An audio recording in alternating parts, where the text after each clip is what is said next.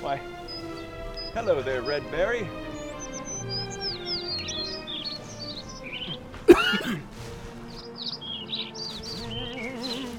My senses are alive. My princess is near. I can feel it. I can smell it. I can. I can taste it. Princess.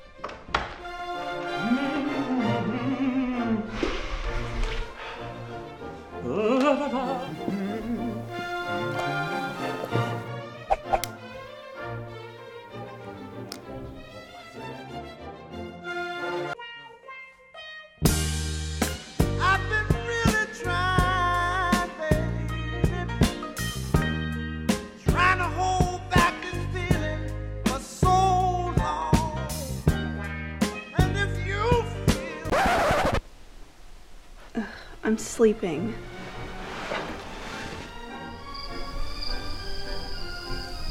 I slayed a dragon for you.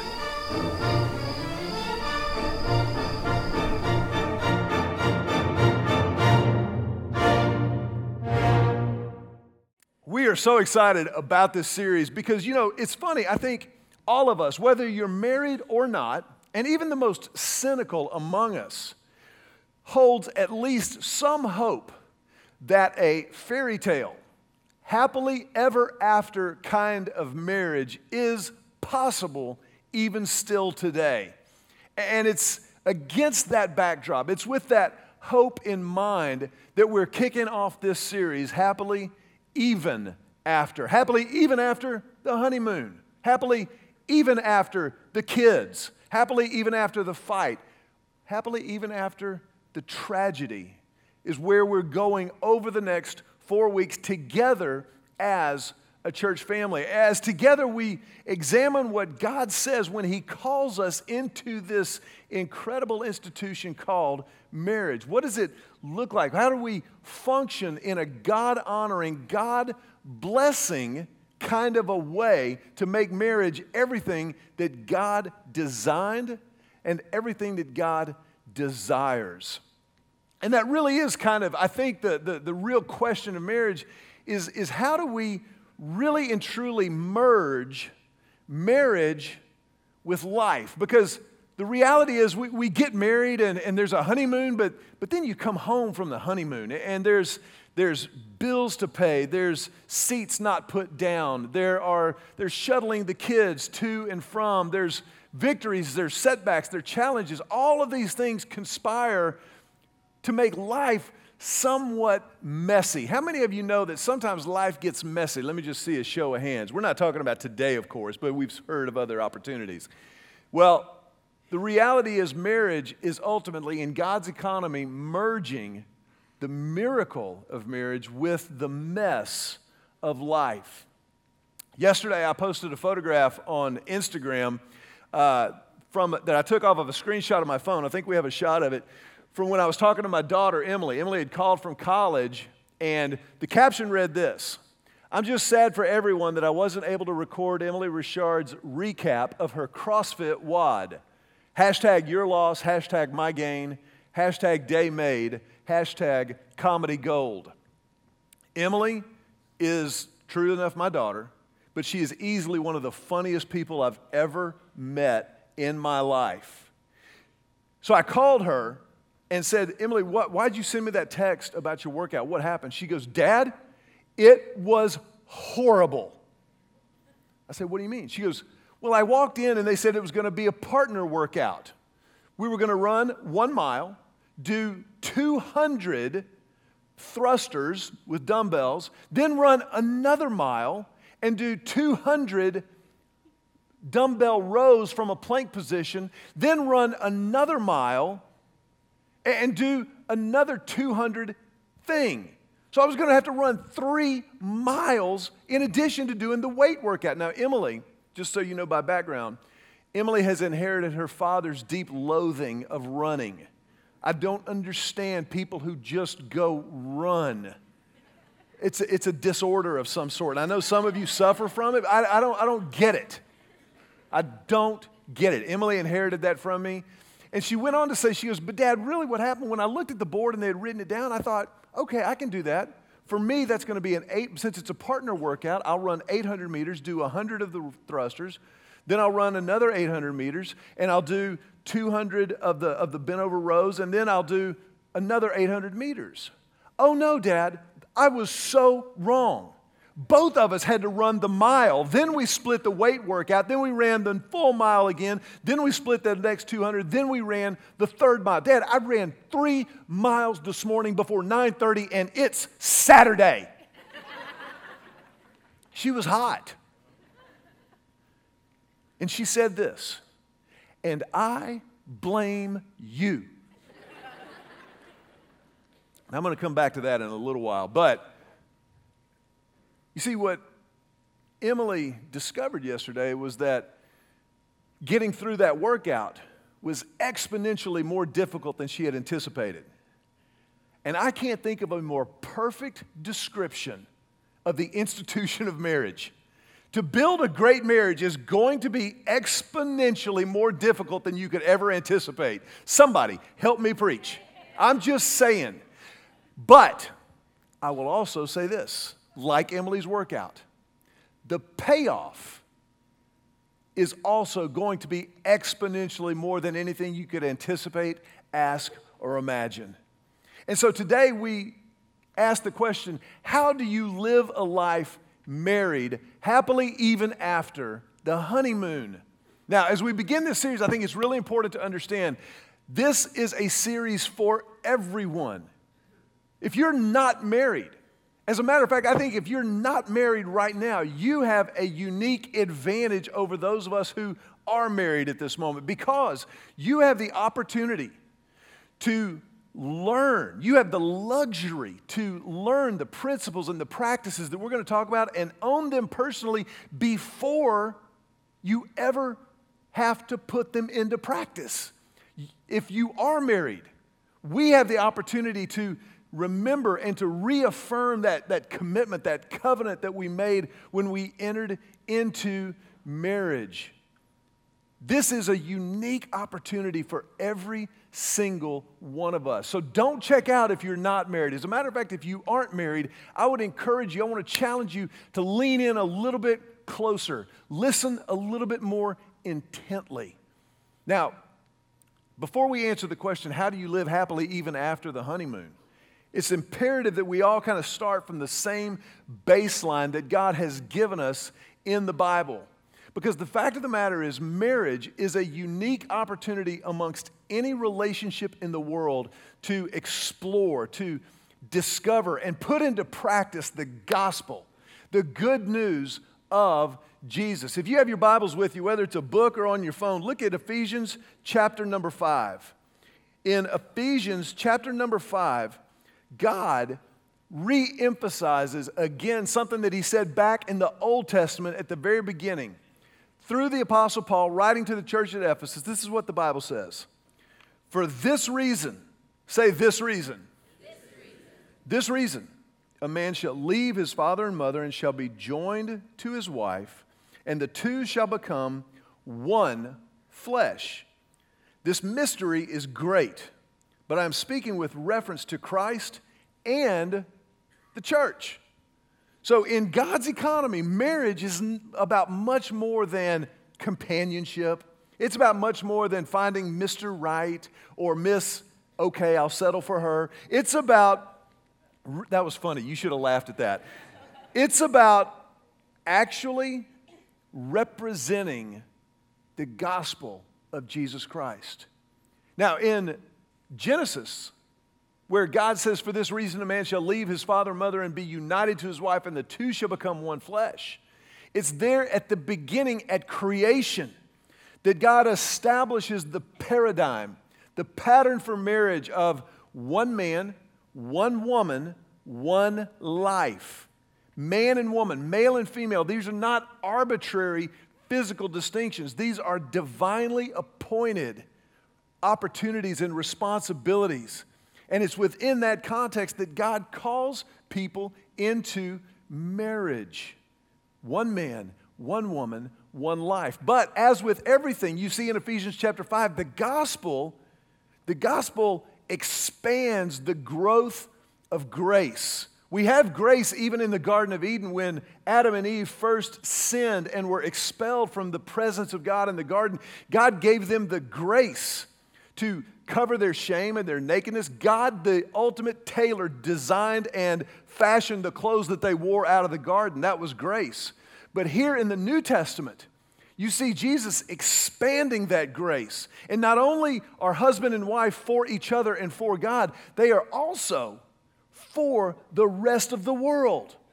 So, how a husband treats his wife, how a wife treats her husband, has supernatural, eternal significance and consequences to it. There's, there's something really, really important in God's economy about marriage. It's why Jesus said, What God has joined together, let no man put asunder. That's not just wedding rhetoric, that is a divine command, that is a divine calling for husbands and wives. And, so I think it's important for us, especially if you're not married yet, keep those things in mind as you start dating. I'm just saying, when you start dating somebody and, and he's a little bit snotty, he's going to be snottier on the other side of the altar. If you start dating and she's kind of a, a little bit naggy or, or kind of just, just not pleasant to be around on a regular basis, do not think that putting a ring on it is going to make it better. You have to understand what it is that God wants to accomplish in marriage and then choose very wisely. Hashtag who you marry matters. I thought we'd get at least one. now, I have the decided advantage of having married so far over my head that I've gotten to see God's expanded grace played out. I've gotten to experience it. And, and it's not because, certainly because I'm better than anyone or Julie is smarter, she's smarter than me, but that's not why. We've seen it because of the choices we've made and the grace of God Himself.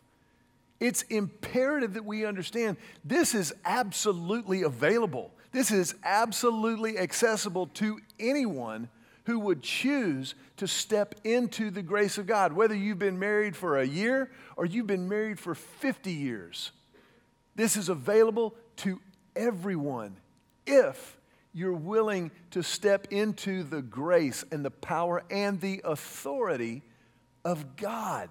It's what He offers, it's what He's given to us. Now, when Paul said that marriage is about the church, he was saying that husbands and wives represent Jesus and the church. And so our unity as husband and wife portrays for the rest of the world what it looks like to live in a relationship with Christ. It's something that Jesus had said in John chapter 17. In John 17, chapter 3, Jesus says this He says, This is the way to have eternal life, to know you, the only true God, and Jesus Christ, the one you sent to earth. This is how you have eternal life. This is what it means to be a Christian, to know God. I want you to tell your neighbor right now with honeymoon, passion, and enthusiasm know God. Man, I hope your honeymoons were better than that. Wow.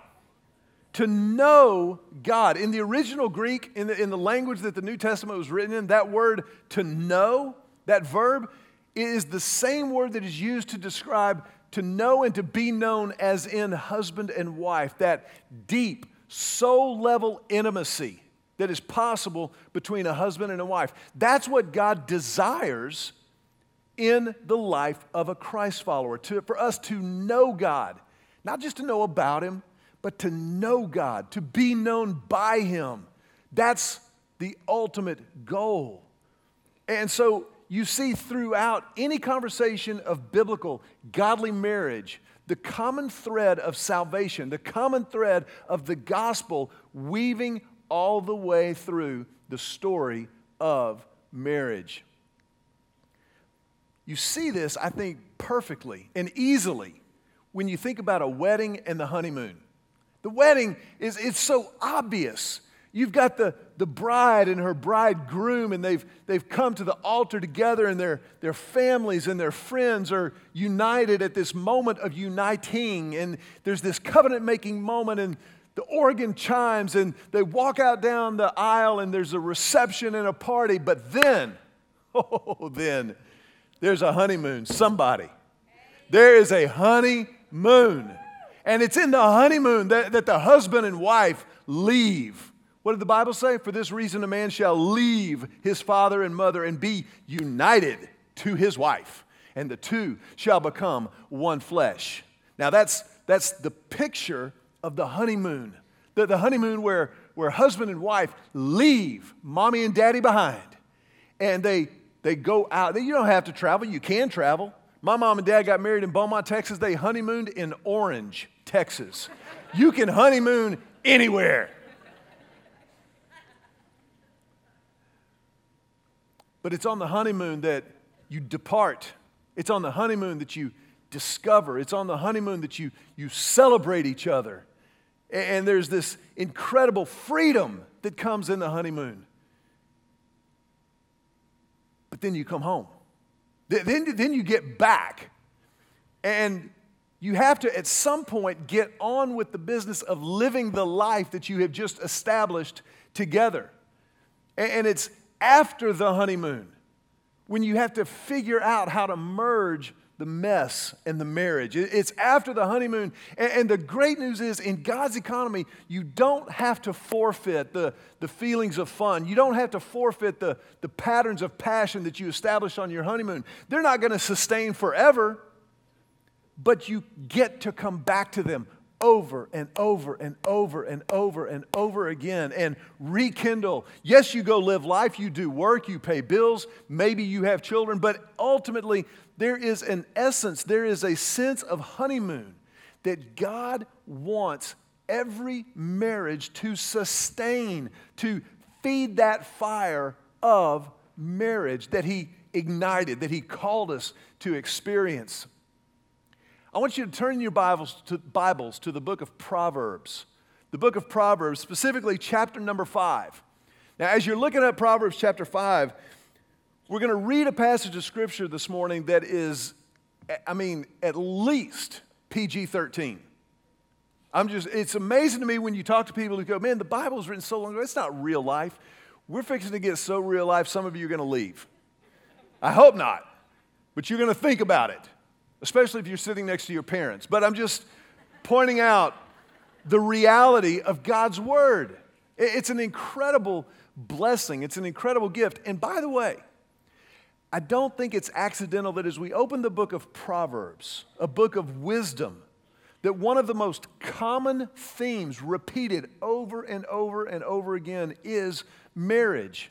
It's almost as if God knew happy wife, happy life happy hubs, fewer trubs. It's almost like God knew that we needed supernatural wisdom to make this thing work over the long haul. Look at what the Bible says Proverbs chapter 5, starting in verse 15. It says, Drink water from your own cistern, running water from your own well. Should your springs overflow in the streets, your streams of water in the public squares? Let them be yours alone, never to be shared with strangers. May your fountain be blessed, and may you rejoice in the wife of your youth, a loving doe, a graceful deer. May her breasts satisfy you always. May you ever be intoxicated with her love. Whoa. I told my mom not to come to Austin today. but it's imperative that we understand what God intends for marriage. Let, us let's, let's unpack this passage together just, just step by step. Number one, you see, quench the romantic thirst. Quench the romantic thirst in marriage. There's not a single man or woman alive who has ever gotten married hoping to be bored in marriage. Ever. Think about when you first start dating somebody. and it's, and it's clicking. I mean, it is firing on all cylinders. And you're, you, you shower and bathe before you ever see that person. As you're driving up, you pull out that Listerine thin strip and pop it in. The butterflies are growing into the size of eagles. You turn off the car and you walk up to the front door and it's like, pop, pop, pop, pop, pop. This is the guy speaking now, I'm just saying. You knock on the door and she comes. Hi, I just threw this on. Is this okay? She's been working for hours. and you know it. But there's this, this chemistry, this, this click that happens that every single time a man or a woman get married, they hope survives the marriage. And, and it says here to quench the romantic thirst. Quench that. It says, drink water from your own cistern. A cistern, a cistern is something that catches water. It's, it's something that's there to refresh whenever you need it. How many of us know in life sometimes you need some refreshing? Three of us, thank you. I appreciate the high schoolers recognizing that. Some of you are scared, like, if I raise my hand, she's going to think I'm mad. I mean, it's okay.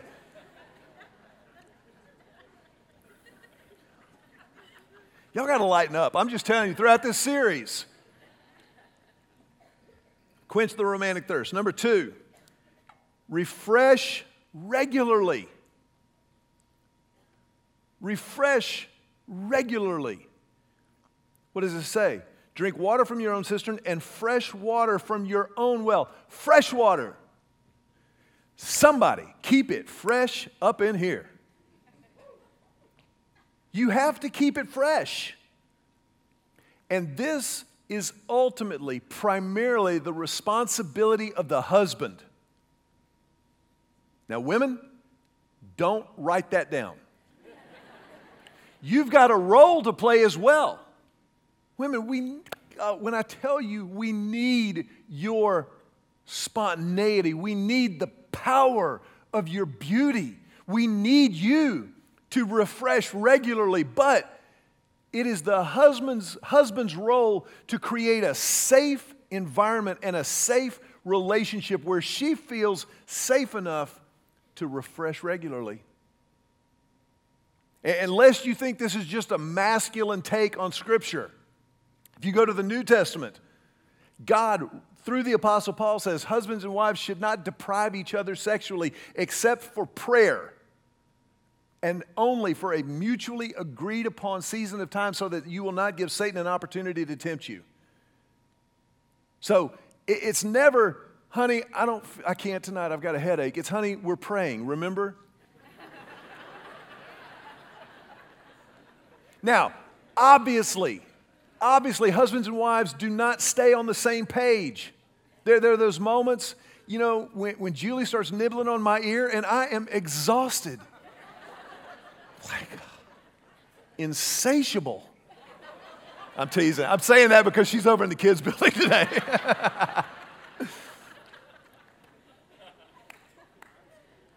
so it's never, it's never a, a pressure a pressure situation, but it's always a regular situation. You've got to talk about it. What's regular? I don't know. One woman's regular is another man's exhaustion. You have to figure that out and work it out together. Refresh regularly. Number three, I made up a new word. I'm very excited about this word today. Number three, practice sexclusivity. Practice sexclusivity. The Bible says, Should your springs be dispersed abroad, streams of water in the streets? And that means exactly what you think it means. You see, sex is a gift from God. We've already established the fact that marriage is for God. So if marriage is for God, then you can know that God is for marriage. But this gift of sexuality is designed to be cherished and celebrated and guarded within the context and the confines of covenant marriage. Period. There is not a single biblical endorsement of any other model or paradigm. Not one. I don't care what happens culturally. I don't care what you feel like or what I feel like doing.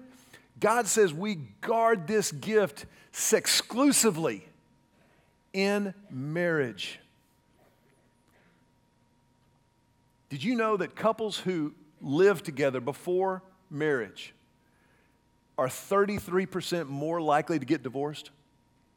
The Atlantic, hardly a bastion of conservative theological values, posted an article last year. And they came to the conclusion that the reason for this is that most couples who cohabitate before marriage slide into marriage without careful consideration. Their words, not mine. Marriage in our culture is already a coin flip 50 50. Why would you cut your odds by another third by moving in together? And don't, please don't ever tell anybody, well, we did it for financial reasons. No, you didn't. Well, one of you might have. He did it for sex. I mean, well, we did it for financial, he, we was in different apartments and we were going to, no. One man, one woman, one life. And this is not hopelessly outdated, anachronistic. This is what God says works best.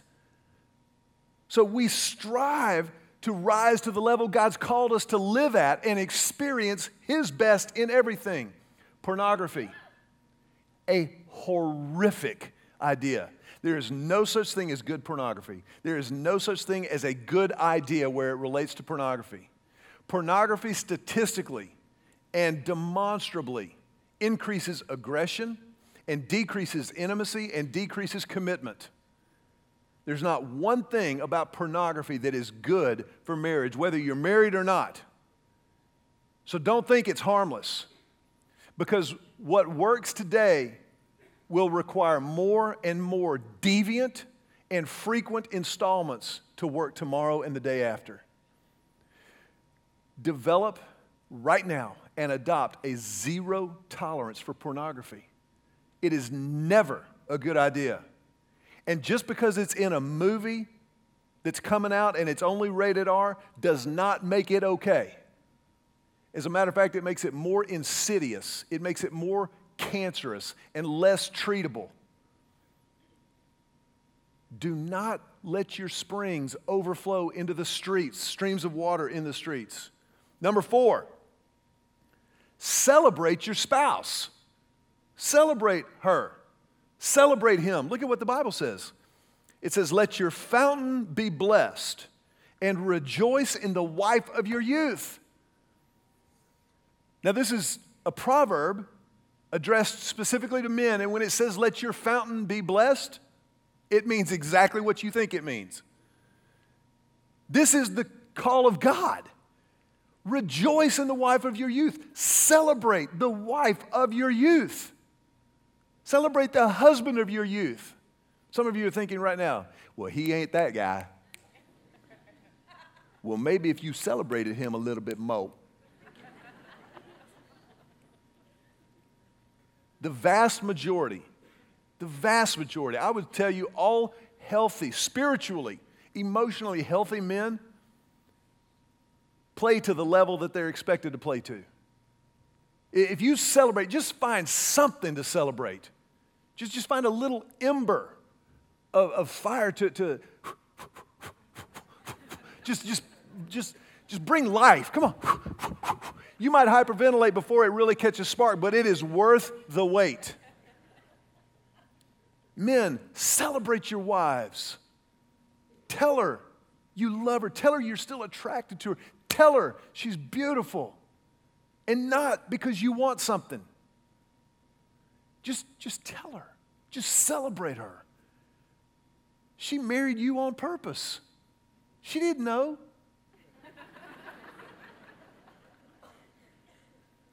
But she married you because she wants you. She, I would even go so far, she needs us to celebrate her to let her know that we still believe in her, that we still want her, that we still love her, that we're still attracted to her. Celebrate your wife. It's enough of that. But I, I would encourage you to memorize this passage. And then, number five, intoxicate your spouse. Intoxicate your spouse relationally. Relationally. A loving doe, a graceful deer. May her breast satisfy you always. May you ever be intoxicated with her love. Julie and I have been married 25 plus years. We have lived, we've lived a lot of life. Julie and I have been married for about 18 months. She got sick one day. And we, we lived in a very, very, very small efficiency apartment at the end of a runway at Dallas Fort Worth Airport. and she woke up nauseous one morning and she got out of bed. I didn't, I didn't hear her get up, but I was, I was awakened to the sounds of her throwing up in the bathroom, which was eight feet from the bed where I was sleeping. And, and I remember rolling over going, oh my gosh. We were newlyweds. I was like, this is terrible. I feel so bad. And I, I went over and, and I helped her, you know, hold her hair out so she could, you know, have a clean path. and I will never forget when she rolled, she kind of looked, between episodes, she kind of looked up at me. She goes, I think the honeymoon's over. and we've had hundreds, if not thousands, of moments since then. But I've noticed every time I celebrate her, everything works better. Everything.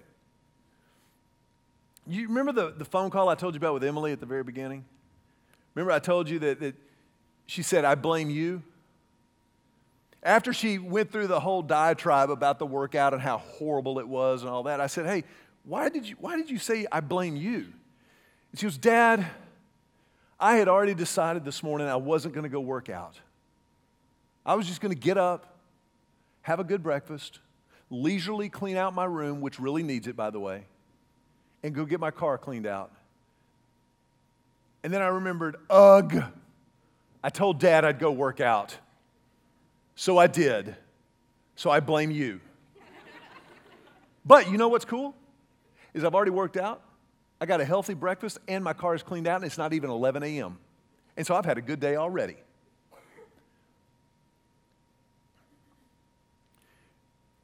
When we get married, we tell our Father, we'll do this. We'll do what it takes to live happily even after but it's going to require His grace.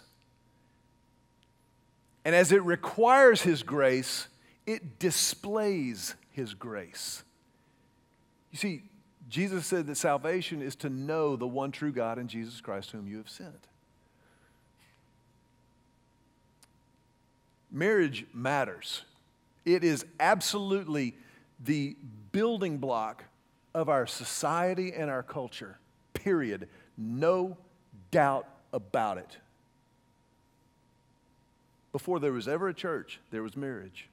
Before there was ever a school, there was marriage. Before there was ever children, there was marriage. Before there was a business, there was marriage.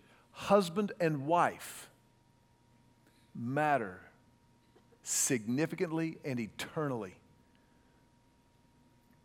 But ultimately, they matter to point us toward salvation, toward our need for grace, our need for a Savior who went to the cross and sacrificed himself as a substitute for me, as a substitute for you,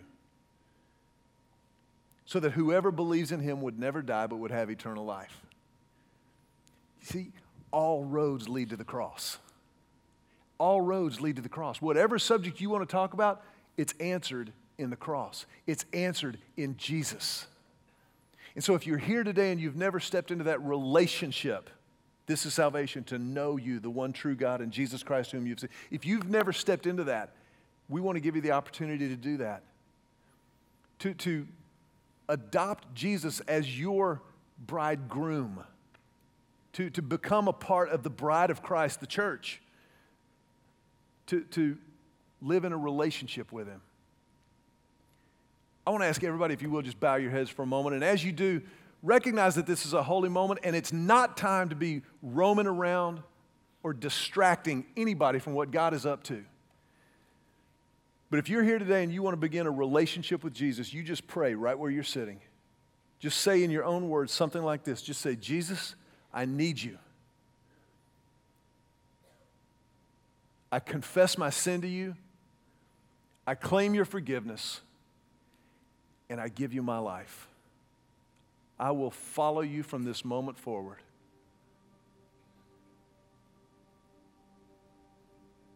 With our heads bowed and our eyes closed, if that was your prayer, this is the greatest moment of your life. And so you need to mark it. You need to make sure that it doesn't just remain in this seat, but that it carries with you out from this place.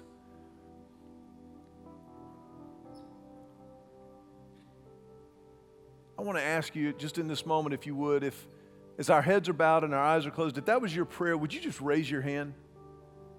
Just raise your hand and hold it up high right where you are. Just hold it there and know that as you raise your hand, you're marking this moment in your life, but also in the life of this church, because there's nothing more important to us. Nothing. And so we celebrate that and we honor it as you put your hands down, we put our hands together to tell you, welcome home. Welcome home.